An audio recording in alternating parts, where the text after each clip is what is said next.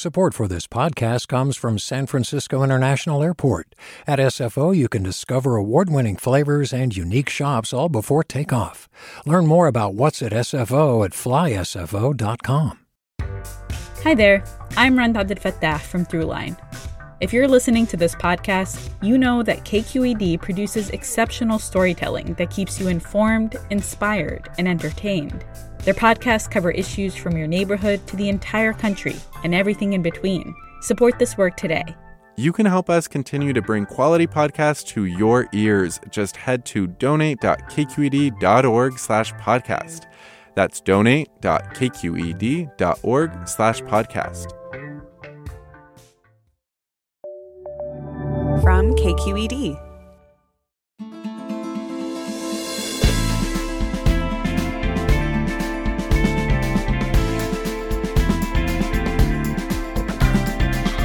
From KQED in San Francisco, I'm Alexis Madrigal. It's spooky season out there, as the mummies and skeletons dotting front yards can attest. So, with some help from our friends at the amazing KQED podcast Bay Curious, we're going to take a tour of some of the Bay Area's most infamous locations. From San Jose's Winchester House up to the old Victorian house that was literally painted black by the founder of the Church of Satan. We'll hear from Bay Curious host Olivia Allen Price and KQED All Star Carly Severn about the creepiest local history they could find. And of course, it wouldn't be Forum if we didn't dig a little deeper into the why the spooky and the ghostly retain our fascination. That's all coming up next after this news.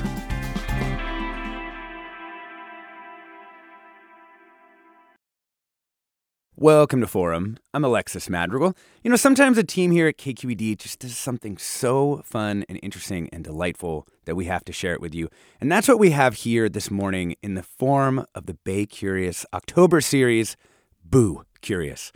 During this time of ghosts and vampires and occasional deeper contemplation of the way death gives life, gives meaning to life, Bay Curious reporters have found out across the Bay Area to bring back the spooky stuff, chasing down legends and trying to contextualize or maybe even debunk just a little bit some of the myth that grows up around these places. And of course, we'll want to hear from you about the places you've known that belong in the Boo Curious category. Joining us, we've got Bay Curious host and author of the Bay Curious book, which I'm sure you've purchased. If you haven't, you can. Olivia Allen Price. Welcome, Olivia. Hi, thanks to be here. Uh, we're also joined by one of the key reporters on this series and one of the station's absolute stalwarts, Carly Severn. Welcome, Carly. Good morning. Um, Olivia, tell us a little bit about the Boo Curious series. Like, Why'd you do it? How do you think about it? Yeah, yeah. So every year at Halloween, Bay Curious, our podcast, puts out some kind of episode that's a little bit eerie, a little bit spooky. We, we like to have fun around Halloween. We've done in the past stories about graveyards, uh, a two part series about the Donner Party. And, and this year, we were looking at all of our story options, and there were too many to pick from. We just, we loved all of the stories. So we decided, you know what? Let's just take over the entire month of October, and we're going to go to all sorts sorts of eerie, you know, spooky places around the Bay Area and just make it a month long series called Boo Curious. Why not?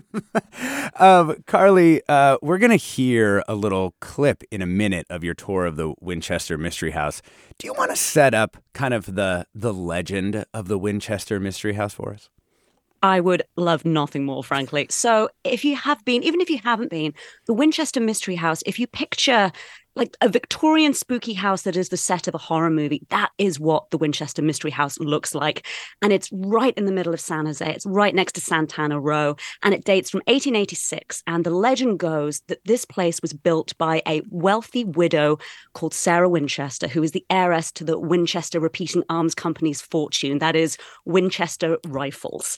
So the legend goes that Sarah builds this house because a psychic tells her she has to relocate from the East Coast coast to San Jose and build this house to basically appease the spirits of all the people that have been killed in the past by Winchester rifles. And that, the legend goes, is why this place looks quite so bizarre. Oh, and of course, you're going to find out that it's probably something else. But let's listen in to a little bit of your tour with another Alexis who's guiding a mystery tour here.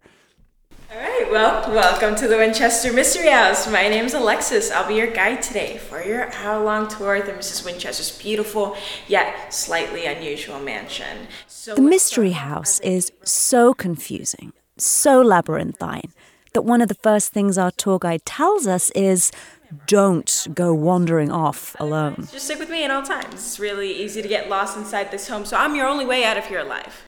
The Winchester Mystery House sprawls across 24,000 square feet.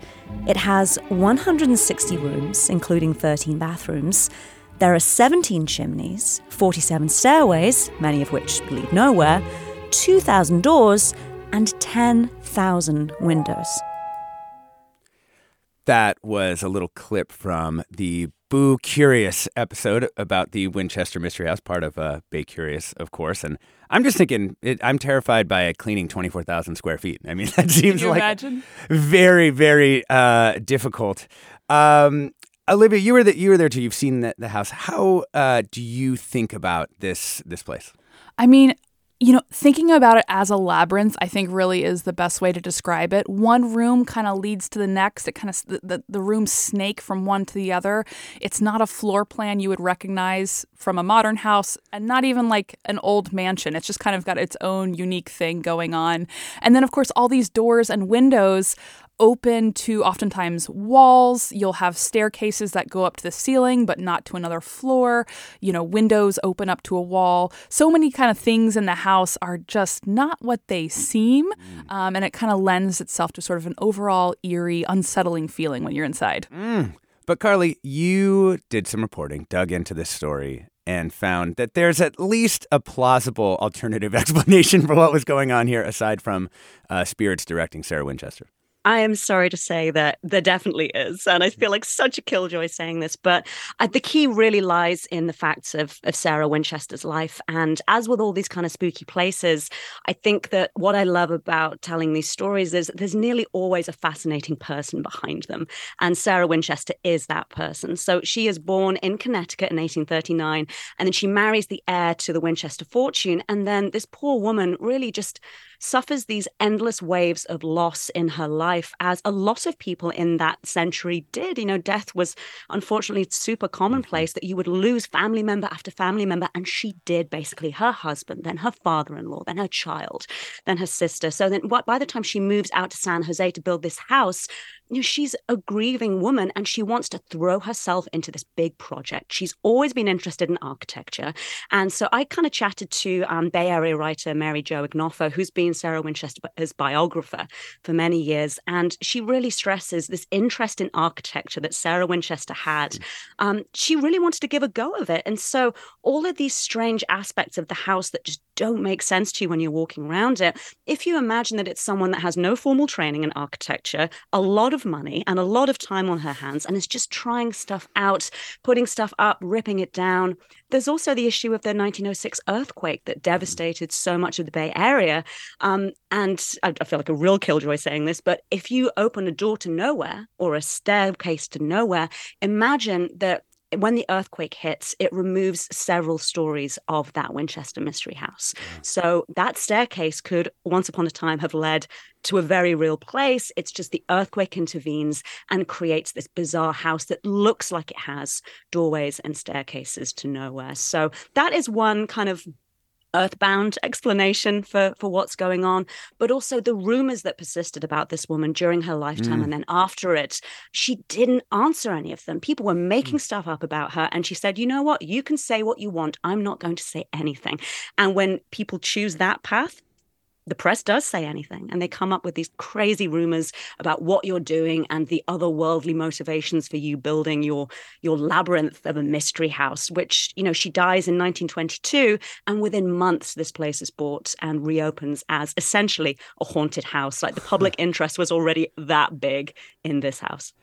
I mean uh, olivia do you think that these myths about sarah winchester persisted exclusively because she didn't say anything or because she sort of frustrated the kind of gender script of the time? Absolutely. I think, I mean, to your second point, that's definitely a huge part of it. I mean, she was not a part of San Jose society the way that people wanted her to be. People of her her class, you know, her her financial means.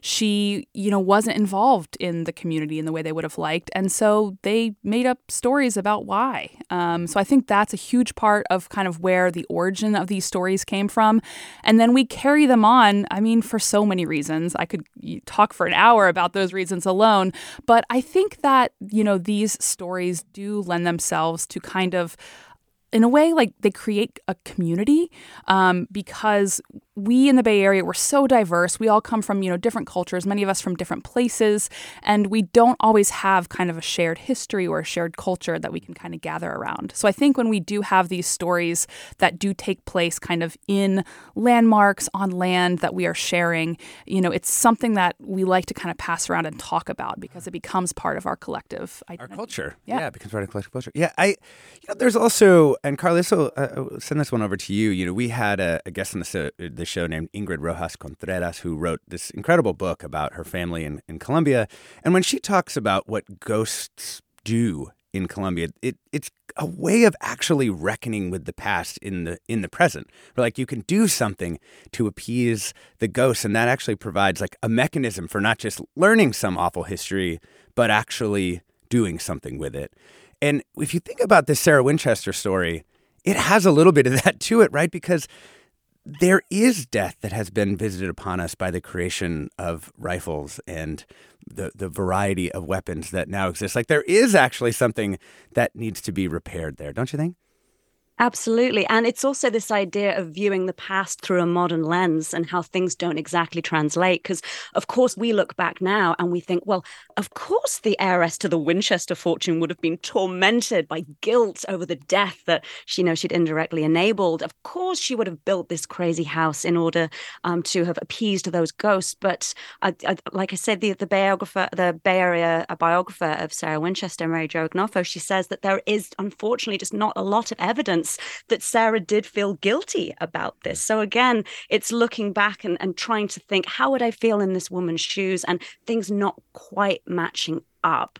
And the hard facts of Sarah Winchester's life are, are pretty kind of bleak and depressing. And it, it's all about a woman that basically throws herself in the midst of her grief into an overwhelming project, project and I think a lot of us have done that. You know, when times have got tough in our own life, maybe loss, uh, bereavement, what have you, you know, we do look to something that we can really throw ourselves into, even if it kind of doesn't make sense to the people around us and, in fact, alienates us from the world around us. Who hasn't remodeled a house to remodel their life? You know, I think that is actually kind of a, exactly. a common thing that, that happens, just maybe not, you know, for 24,000 square feet and, you know, 2,000 doors worth of remodeling. Um, we would love to hear from you. We're talking about the new Bay Curious series, Boo Curious, which is about the eeriest spots in the Bay Area. We're joined by Carly Severn, senior editor of Audience News, and in this case, a Bay Curious reporter, as well as Olivia Allen Price, host of KQED's Bay Curious podcast and author of the book Bay Curious, exploring the hidden true stories of the San Francisco Bay Area, including several spooky stories I have confirmed, uh, some of which we'll be talking about later. We would love to hear from you. What are your favorite Bay Area spooky locations, eerie locations, or what have you just heard? The stories that you've heard about places out there uh, in this region. You can give us a call. The number is 866 733 6786. I feel like my voice needs to get spookier as the vertigo, as the vertigo music comes in. That's 866-733 ah 6786. You can email forum at kqed.org. You can find us on Twitter, Discord, Instagram, or KQED Forum. We'll be back with more right after the break.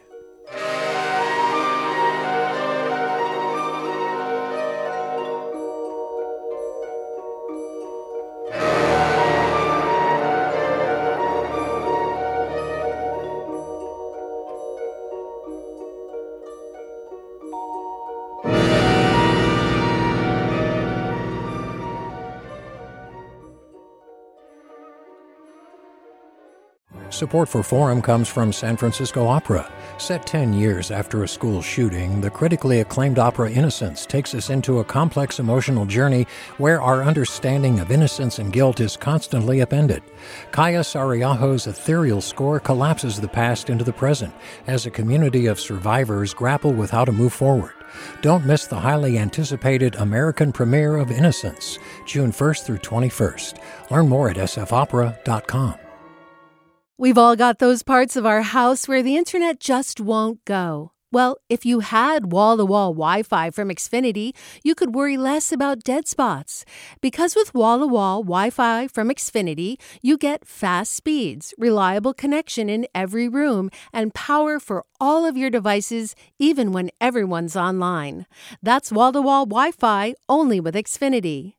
Restrictions apply, not available in all areas, actual speeds vary.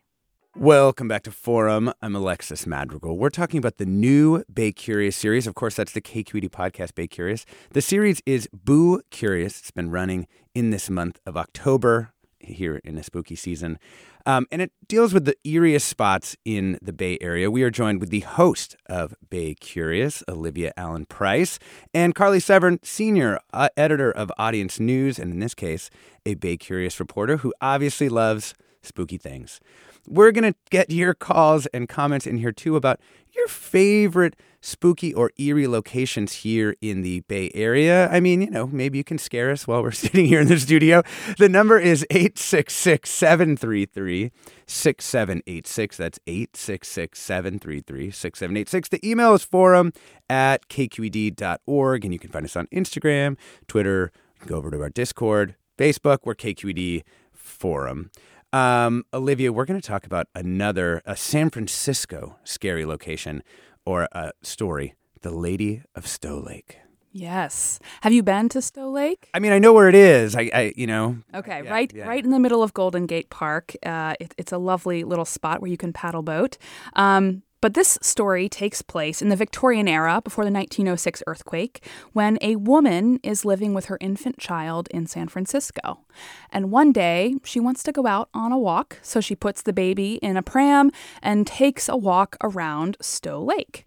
As she's walking around Stowe Lake, she sees a friend and they get to catching up and talking for a while. Eventually, they sit down on a bench and she becomes so engrossed in this conversation that she kind of doesn't pay attention to her baby in the pram for a period of time. When she turns back towards the baby carriage, it is gone, it has disappeared. And the woman is immediately distraught. So she, you know, starts screaming, Where's my baby? Where's my baby? And ends up running into the lake, presuming that her baby had rolled into the mm. lake. And she is never seen again. I mean, just playing on every parent's worst nightmare. You know, I you remember when I had little babies, you would just like, yeah, something going wrong, and then you'd be disappeared. You know, sometimes I'd have to like check in the back seat when I put him in the car seat. You know, every parent's worst nightmare. So she's never seen or heard from again, except in sort of spectral form, though. Right. She's never seen in the flesh again, we should say. Uh, because since this story, um, there have been numerous sightings spanning many decades of uh, a woman who has long hair, white robes, and is glowing, who is oftentimes seen around Stowe Lake. And if she does interact with a person who sees her, she's often saying something like, Where's my baby? Have you seen my baby? She is, you know, kind of stalking around this lake, searching still continuously for her child.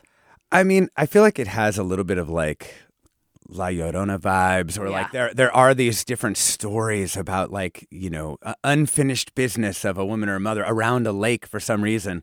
Yeah. And I I find Carly, do you find this one particularly creepy or or no?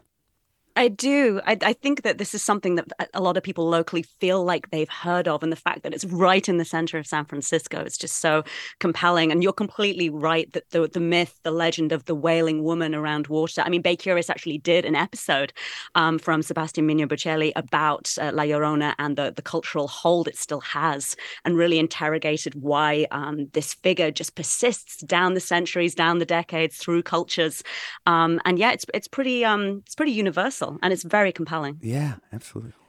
Well, I think that also gets to you know to an interesting thing about a lot of these stories are also told as cautionary tales. You know, in so many cultures, scary stories are used to teach each other to teach children lessons, uh, and perhaps there's you know a lesson in all of these stories that Right, yeah. we're meant to take. Let's um, bring in a caller, Martha, in uh, Menlo Park. Martha, welcome to the show. Oh, thank you. I really enjoyed hearing the Winchester House story because uh, we visited there about 10 or 15 years ago from Menlo Park. It's not a bad drive to get there. and I have a question for your Yeah. uh, your two experts there. Um, your description was great, but the part that got me 10 or 15 years ago, this was a long time ago, were the little teeny tiny steps she had mm. built here and there. Instead of a regular step, it was easier for her arthritis, is what is what the docent told us. And now that I'm to the age of arthritis, I appreciate little tiny steps, but the carpentry work, they, they said that just the racket, the sounds, the neighbors, you know, constantly tearing down and building up, which of course is going on all around everywhere. Tear down the little house, build a mansion. But, but she was just, you know, all these steps required so much carpentry work. little teeny tiny steps. Yeah. Martha, thank you so much for that. Right? I mean, I think you know the the real fear that many people have is um, you know that that their body falls apart on them in in one way or another, and that is actually like seeing those little tiny steps. Now that I know that that does embody like a real fear for me, like that you know it just gets harder to move through the world. Oh yeah. I mean, I think my personal like interest in in ghost stories definitely stems from just kind of a fear, but also an interest and curiosity around death and wondering like, you know, what's it gonna feel like? What's it gonna be like? What happens to consciousness when it, you know, changes form, if it changes form? Yeah, yeah. Let's um, tell another story from the current uh, Curious series on on Bay Curious. This one um, is centered in Hayward. Yeah, so this came from producer Pauline Bartolone, um, and she found that there's this centuries old legend that takes place in Hayward, and it, it happened long before it was even called Hayward because this story has been told for at least 150 years, maybe longer. And there are lots of versions of the story, I will say, before I get into the story, and I will be telling one version of the story. So please don't call and tell me you've heard a different version because, yes, we know there are many versions. Um, but here's how the tale goes it starts in Mazatlan, Mexico, with a young man named Juan. And Juan was born an illegitimate son and doesn't know his father. So at the time, you know, that means he's kind of got low social standing in the community.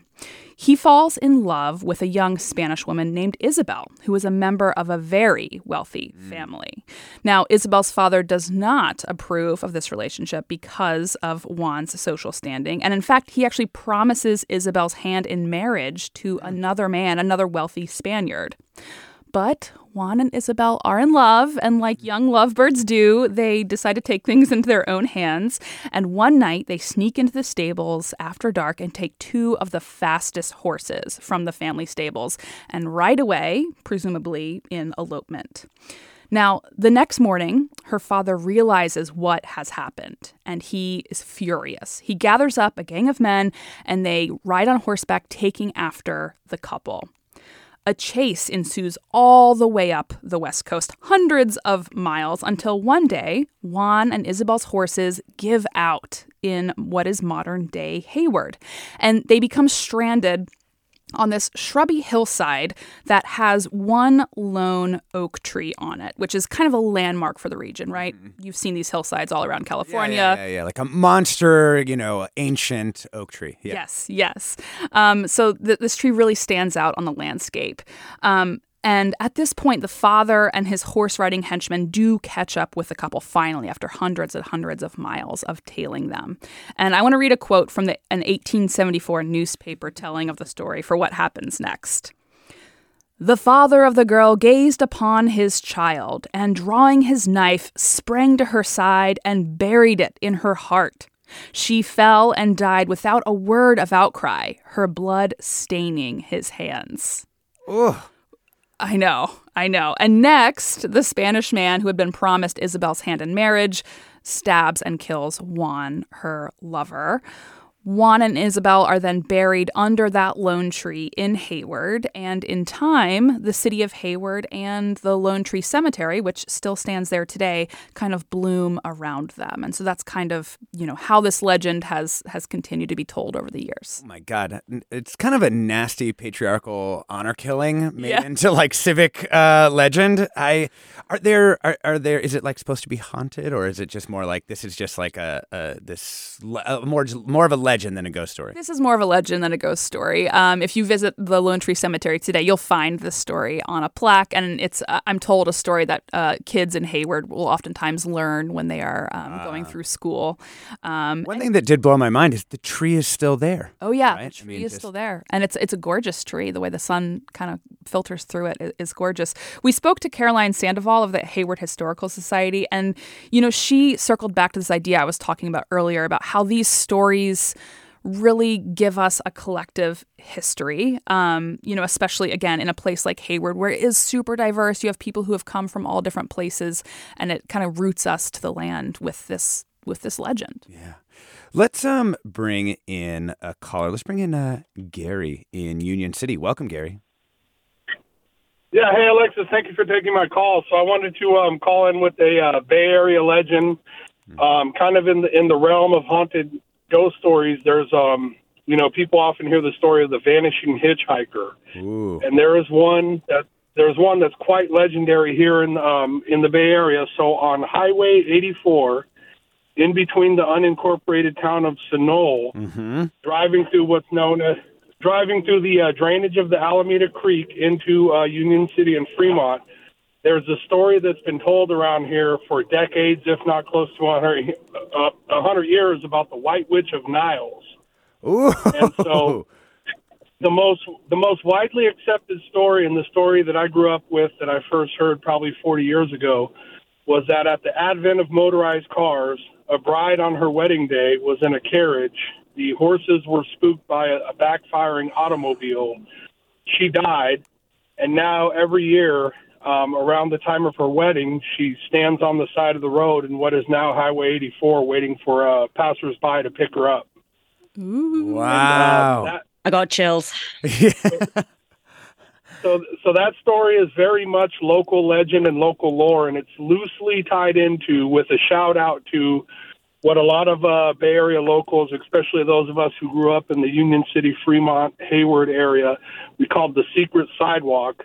So going through Highway 84, Niles Canyon, along the drainage of the Alameda Yeah. Creek, is a um, gravity gravity fed water aqueduct. This thing's it's quite old. It's uh, the remnants of of um, I, I, w- I want to say it's close to 100 years old, if not older. An old gravity fed aqueduct that would um, belong to the San Francisco Water District because wow. SF takes water from Right. you know of, a great volume of water from a number of places, but this place is also legendary because it's spooky. There's no lights out there. Yeah, yeah. No, I know Allegedly exactly where you're talking about, Gary. I mean, I know exactly what you're talking about. And I mean, the way I know about this, like Niles to Sunol Road, is also like Charlie Chaplin filmed a piece of the tramp there. So on the, on the happier side of it, Gary, thank you so much. That was a perfect example of the kind of thing that we're talking about. Don't you think, Olivia? Great story, Gary. Thank you. Yeah, I love that story.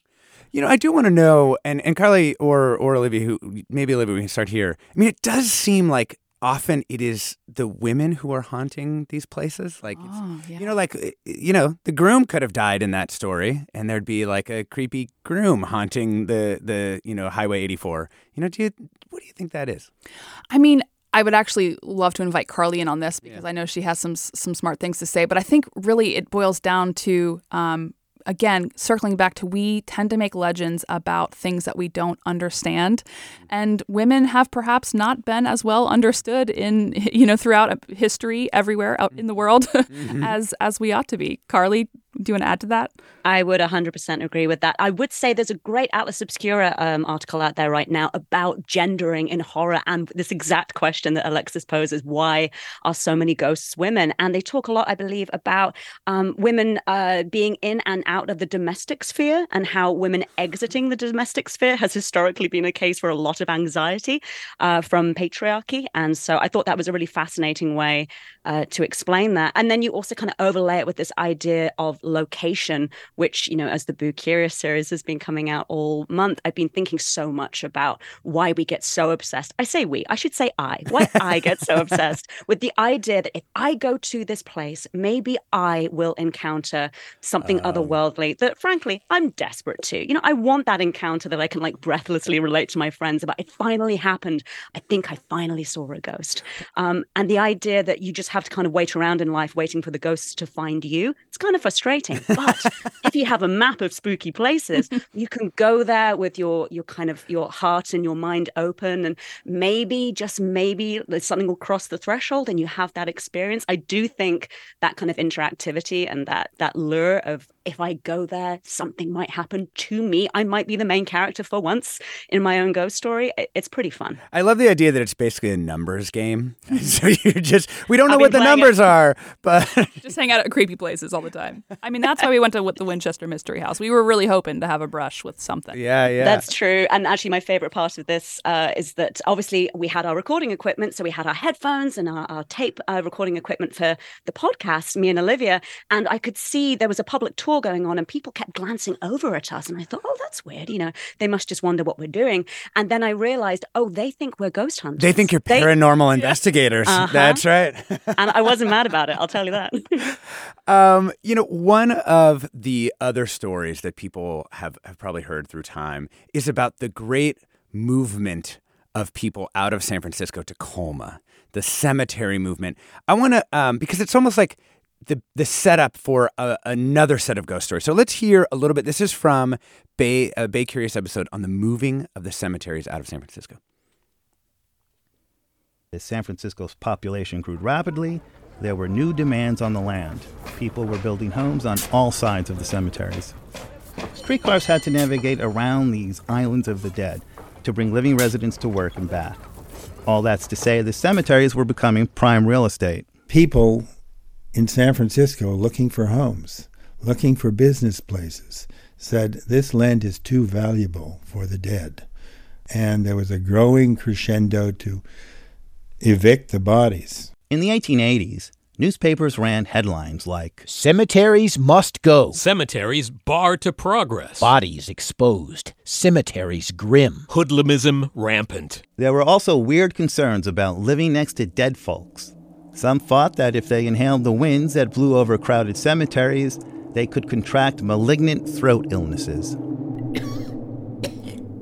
In 1901, San Francisco banned all new burials within city limits.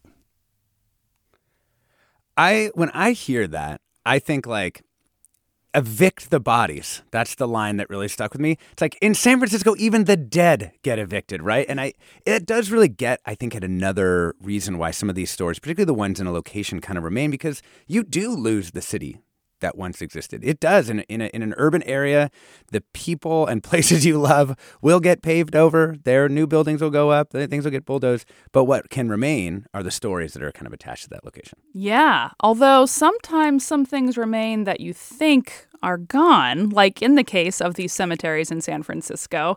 Um, so yeah, as we said in that story, you know, a measure was passed to, you know, basically ban any new burials in San Francisco. They actually uh, as the cemeteries moved out, they had to exhume and move over 130,000 bodies um, that were moved down to Colma, which was established as a necropolis, so a city basically built for the sole purpose of, of burying our dead. Um, but as you can imagine, record keeping in this era was not top notch. And so not all the bodies were found. They didn't know where all of them were. So, you know, starting as early as the 1950s, when we have been doing, you know, uh, new construction projects where these old cemeteries were on the University of San Francisco, out near the Legion of Honor. There's a couple spots. They have found, in some cases, hundreds and hundreds of remains. Um, one that one that was quite startling was when they were doing some seismic retrofitting on the Legion of Honor. They found 750 bodies. Oh my so, gosh. you know, uh, the city does change, but some some things things are, are remain. regrettably still around. Wow. We're talking about a new Bay Curious series called Boo Curious this month, and it's about the eeriest spots in the Bay Area. We're joined by Olivia Allen Price, host of Bay Curious, author of the Bay Curious book, and Carly Severn, senior editor of Audience News, and in this case, a Bay Curious reporter. We'll get more of your calls and comments and tell you a few more eerie stories after the break. I'm Alexis Madrigal. Stay tuned. Support for Forum comes from San Francisco Opera. Set 10 years after a school shooting, the critically acclaimed opera Innocence takes us into a complex emotional journey where our understanding of innocence and guilt is constantly upended. Kaija Saariaho's ethereal score collapses the past into the present as a community of survivors grapple with how to move forward. Don't miss the highly anticipated American premiere of Innocence, June 1st through 21st. Learn more at sfopera.com. We've all got those parts of our house where the internet just won't go. Well, if you had wall to wall Wi Fi from Xfinity, you could worry less about dead spots. Because with wall to wall Wi Fi from Xfinity, you get fast speeds, reliable connection in every room, and power for all of your devices, even when everyone's online. That's wall to wall Wi Fi only with Xfinity. Restrictions apply, not available in all areas, actual speeds vary. Welcome back to Forum. I'm Alexis Madrigal. We're talking about the eerie locations in the Bay Area, joined by the stars of the Boo Curious series, a part of Bay Curious, an amazing KQED podcast. We've got the host, Olivia Allen Price, and uh, Carly Severn, who reported in this series. Um, I want to share a, a, spooky story with you that uh, we have here from a listener. Apparently, there is a ghost at Moss Beach Distillery. The distillery has a page on their website explaining the history of the ghost, the Blue Lady. Some 72 years ago, there was a young woman, always dressed in blue, who met and fell in love with a man. She made many trips to a restaurant to meet with her lover. One day she was killed while walking along the coastside near the restaurant. It is here at the distillery you will find her searching for her lover, writes the Moss Beach Distillery. Um, Carly, I wanted to come to you on this one because I feel like one thing that you noted in your Winchester uh, house story was how it actually becomes kind of a sales tactic to have a ghost. Uh, Like if you if you have a good enough ghost, it becomes a reason for people to come visit. 100%. And the thing is, I can't hate on it, especially in the month of Halloween. It's really hard to go to these places that you've heard, you know, quote unquote, has a ghost and and be mad about it. And you know, the ghostly aspect of the Winchester Mystery House obviously is very much played up, but that stemmed, I think, pretty much from Sarah Winchester's lifetime, this idea that she was trying to contact the spirits of the people who had left her in her life, those waves of loss that she experienced, and this idea that she was holding seances in her house. Um, and the thing is, there's little bits of truth in there, as with everything. So spiritualism at that time was really huge, especially in the South Bay, um, amongst that kind of rarefied mm-hmm. social set. But it was this really, you did it as part of a group, basically. It was a social mm-hmm. enterprise. And Sarah Winchester was famously averse to even having just visitors in her house. So it is kind of unlikely. Although apparently not contractors. apparently not. And so the idea of these ghosts just roaming the hallways, it is a big part of yeah. the selling point for the Winchester Mystery House. I mean, Olivia and I saw it up close with our own eyes. People were there on those tours to hopefully experience exactly yeah. that you know and talking to our tour guide she was like yeah we all have our story about you know we've seen a shadowy figure or we've seen a ghost dog or something and when you're in that moment in those you know dark corridors or the basement or whatever it's really hard to to keep your skeptical hat on yeah um, another listener writes in to confirm this story. Um, well, not confirm, but to also tell the story of the, the hitchhiker. Listener writes In Fremont, a teen couple driving home from a prom through Niles Canyon stopped to pick up a hitchhiker. The hitchhiker, is a woman dressed in a torn and worn prom dress. Clearly, someone you'd pick up. I'm just noting. Yeah. If I saw someone in a torn and worn prom dress on a creepy canyon, I'd be like, yeah, sure. Why, why not? I got need space. a ride. Yeah, I got some time. I'm stepping uh, on the gas. Yeah. she gets in the back seat and does not say a word. When they drive out of the canyon into Niles, they turn around and the girl is no longer in the back seat. I also love that it's just the infinite variation, right? Because we heard, you know, the story we heard earlier from Union City was like a little bit different from that one, and they can just the constant permutations Oh, yeah. of of these things. It's like that game telephone. You might play it sleepovers growing up, you know? Exactly. Um, let's uh, let's bring in a call. Let's bring in uh, Natalie in Marin. Welcome, Natalie. Hey, thank you so much for having me. Um, I'm a huge fan of the show, and so I'm really honored to be on as a caller. Um, I also really love this topic because I love ghosts, but I would love to ask about the Flood Mansion. I'm a Bay Area native. My older sister went to Convent of the Sacred Heart, and when she was at school there, she used to tell me these ghost stories about the Flood Mansion. And now, as an adult, I don't know if she actually was telling real ghost stories or whether she was just trying to scare me. And the one in particular that I remember her telling me is that prior to an earthquake, and I'll be honest, I don't know if it was the Loma Prieta or the 1906, but given the history of the Flood Mansion, it could have been. Could have been either. Uh, it could have been either. But uh, actually, I think it had to be the Loma Prieta because essentially what happened is there was a telephone call. And a person at the school went to go pick up the telephone. And when she picked up the telephone, she realized that the line was dead. It wasn't even connected. And so they think that that was one of the floods, whether it was Mr. or Mrs., I don't know, but essentially alerting people to the fact that the earthquake was about to happen. And sure enough, it happened, you know, shortly after that telephone call. Oh man, I um connecting the ghost story into the very geology of uh, of the city. I love that one, Natalie in Marin. Thank you so much. Uh, thanks for listening to the show, and also um, thanks for calling. That's a good one. Have you heard? Yeah, I, you know, I haven't heard that story, but um, maybe if we bring back Boo Curious next October, we'll have to. Yes, the flood. I know. Gathering some ideas here. Yeah, We're gonna go taking drive, drive Niles Canyon and uh, go to the flood mansion and and hopefully not have an earthquake story happen. Um, let's. Uh, we have, we have another. Uh, this is another fun call. Uh, Brandy in San Francisco. Welcome. Hi. So I'm just going to turn my radio down. Uh, so my mom and sister were in town from Seattle visiting us, and we decided to have a tour in Chinatown. Can you hear me? Yes. Yeah. Yeah. Yeah. And-. Thanks. And so we're having the walking tour, and it's fantastic. And we come around the corner, and the group starts to kind of slow down and stop at a spot. But before we stopped, my sister said, "Did you smell that?" And I said, "No." And she said, "I said, what is it?" And she said. I don't know. It smells like women's fragrance, like a perfume. And I said, No, I don't smell that. And sure enough, the group stops. We gather around. The leader or the tour guide starts to speak. And the story is I don't remember the details, but something about this area was known for prostitution, and there was a prostitute, a prostitute who was murdered, and she was famous and well known for her scent, her fragrance. Oh man, you Carly must be so jealous. Carly has been trying to get have that spe- that smell for her entire life.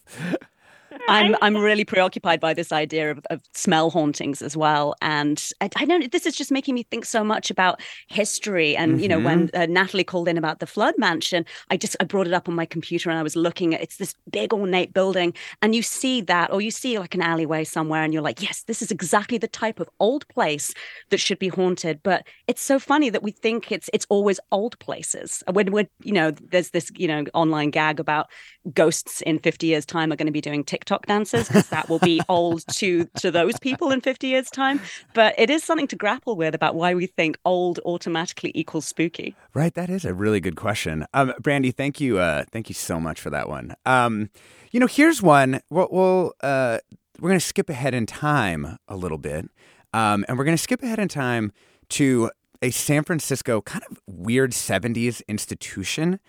Do you want to talk a little bit, Olivia, about the Church of Satan? Because, well, I, I, always thought this thing was a joke, but it was like a real thing. Yeah, yeah. So uh, this story came from Bay Curious producer Amanda Font, who um, I, I should say I, I encourage people who are interested to listen to the story. It's it's a really fascinating listen. Um, but her story was about the Church of Satan, which I hadn't really thought of as a countercultural movement of kind of the 60s and 70s, but really it was, you know, just like the Beat Poets or the Hippies or the Summer of Love. Um, the, the Church of Satan was founded by a man named Anton LaVey, who I'm sure some listeners might be familiar with. He was a bit of a celebrity for a time, and he was an artist and musician and always had this sort of strong interest in the supernatural and the occult. And he had some friends who had similar interests, and they would just started doing rituals just to see if anything would happen. And eventually, kind of this group of friends doing these rituals kind of grew and grew until eventually in 1966, it grew into America's first satanic church. Oh my gosh. Should we hear his voice? He's Yeah. kind of cre- okay. Oh, yeah. Let's hear. Um, this should be uh, cut six. Uh, or it's an interview with him. Who ordained you a satanic priest? I would say probably I received the call.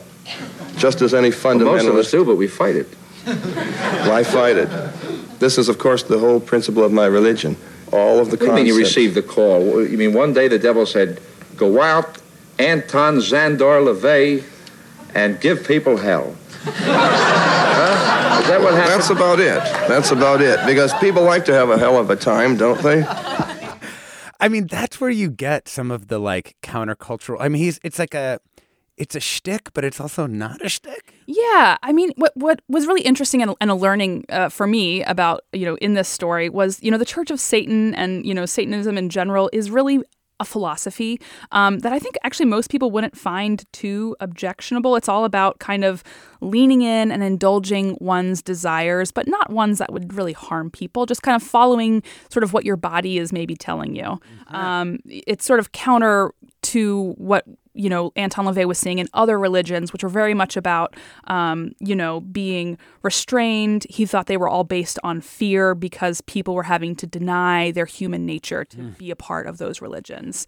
Let's let's hear a little bit. Uh, another this is another cut from the Boo Curious episode about this, just about like kind of what the scene was there at the house. With his shiny, polished, bald head, black goatee, and intense eyes, he wore all black a long cloak, large rings, a pentagram medallion, and would make appearances wearing a hooded devil costume with little horns. He had a 500 pound pet lion named Togare, who he'd raised from a cub that slept in his bedroom at night. He invited reporters and the public inside the Black House to attend satanic mass. In the name of Satan, the ruler of the earth, the king of the. Where he'd invoke the devil while wielding a large sword or sometimes a boa constrictor, while a nude woman was draped across the altar in the ritual chamber. I think um, what we can say about that is um, it was kind of a sex thing, right? There, at least, at least an element of that in in this.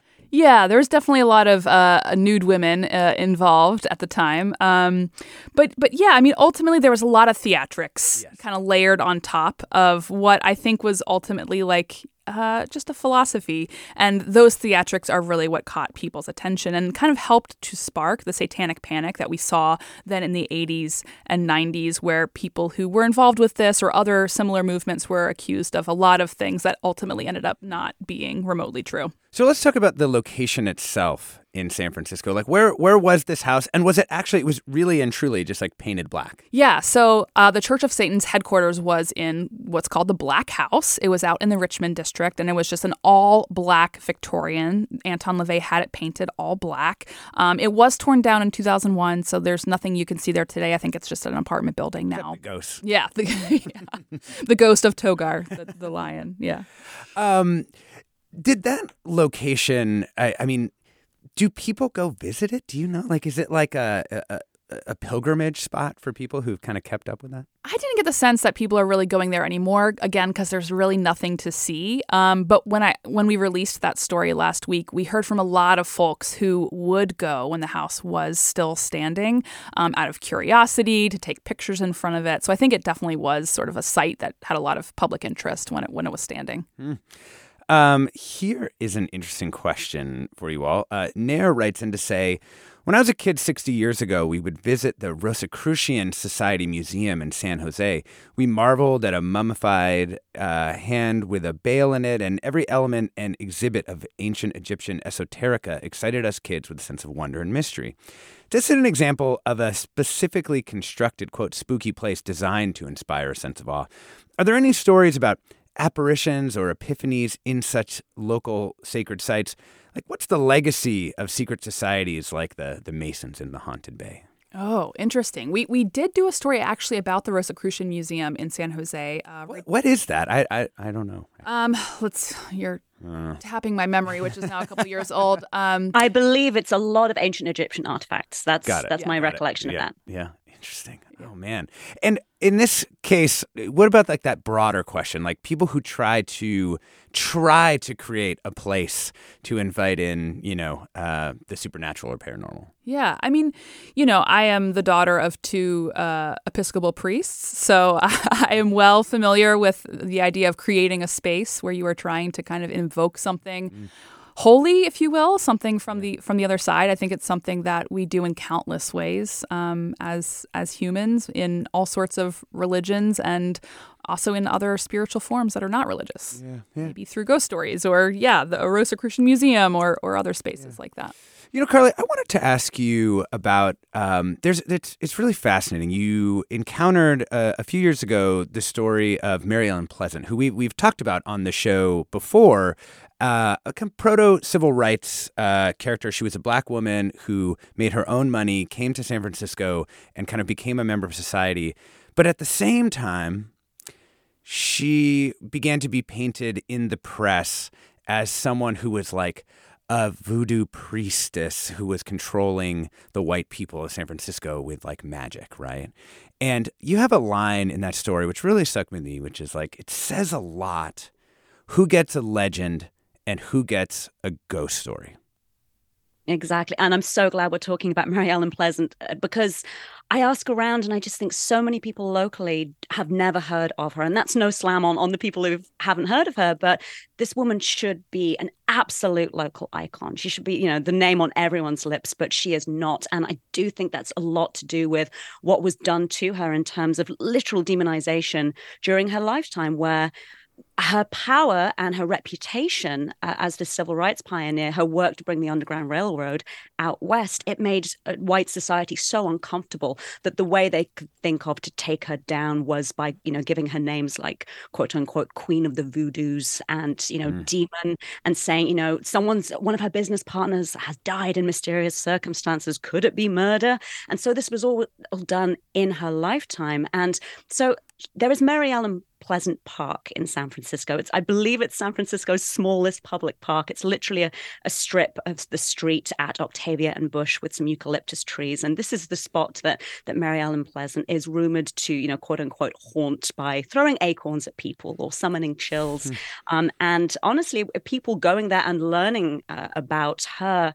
It is one way of kind of inviting her back into the conversation because there's so much we don't know about her and that was deliberate. She wrote three autobiographies and they all contradict each other like Hmm. on the basic facts like the year of her birth and she played with with doubling and concealment and mystery as part of her power. She knew the power of that and she weaponized it. So that's a lot of where these misconceptions come from because the basic facts of her life are so confusing and confounding often by design. But i would really recommend that that folks look her up and, and find out about everything she did. Yeah. and um, yeah just a completely completely fascinating woman. She was known as the black city hall during that time because of what she did in the community. She was the place that you went to to get what you needed. Yeah. Amazing. Olivia, um, you've got a bunch more stories about this. Do you want to just like name check a few for people they could check out on uh, on Bay Curious of uh, around Boo Curious and other sort of spooky things? Yeah. So if you head to the Bay Curious podcast feed, you'll find four weeks of episodes. Uh, one we didn't get to talk about today was the Dunsmuir House over in Oakland, which is the site of um, where a number of horror films, including Phantasm and Burnt Offerings, has been filmed. Um, that's a wonderful Rachel Myrow piece. And then, yeah, digging down into our archives, there's some spooky stories too. One that Carly did that, um, you know, it's not really uh, Halloween spooky, but is a two part series about the the Donner Party Party, um, which you know kind of gets at another legend, uh, if you will, piece of history that sort of has a, a an interesting impact on today. The Donner Party absolutely terrifies me. That was one of the scariest things I ever learned about in school because they're too real at some level. Um, Thank you so much for joining us. We've been talking about the Bay Curious series, Boo Curious. There's also a book, of course, of Bay Curious called uh, Bay Curious Exploring the Hidden True Stories of the San Francisco Bay Area. Thank you so much, Olivia Allen Price, host of KQED's Bay Curious. Thank you. It's always fun to be here. So fun. And Carly Severn, senior editor of Audience News and Bay Curious reporter. Thank you so much. Thank you. This has been so fun.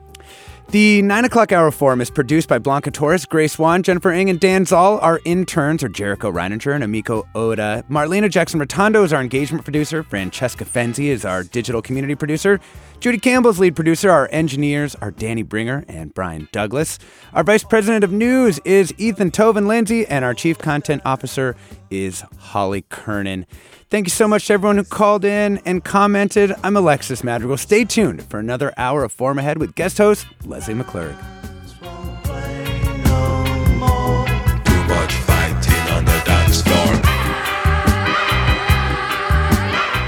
Funds for the production of KQED's Forum are provided by the John S. and James L. Knight Foundation, the Generosity Foundation, the Germanacos Foundation, and the Heising Simons Foundation. Support for Forum comes from San Francisco Opera. Set 10 years after a school shooting, the critically acclaimed opera Innocence takes us into a complex emotional journey where our understanding of innocence and guilt is constantly upended. Kaija Saariaho's ethereal score collapses the past into the present as a community of survivors grapple with how to move forward. Don't miss the highly anticipated American premiere of Innocence, June 1st through 21st. Learn more at sfopera.com. We've all got those parts of our house where the internet just won't go. Well, if you had wall to wall Wi Fi from Xfinity, you could worry less about dead spots. Because with wall to wall Wi Fi from Xfinity, you get fast speeds, reliable connection in every room, and power for all of your devices, even when everyone's online. That's wall to wall Wi Fi only with Xfinity. Restrictions apply, not available in all areas, actual speeds vary. All over the country, We need to improve reading in Wisconsin. schools are changing the way they teach reading. I'm calling for a renewed focus on literacy. We have gotten this wrong in New York and all across the nation. And it's happening because of a podcast. I think your podcast has changed my life. And I'm going to share this podcast with everyone I meet. Sold a Story investigates how teaching kids to read went wrong. New episodes of Sold a Story are available now.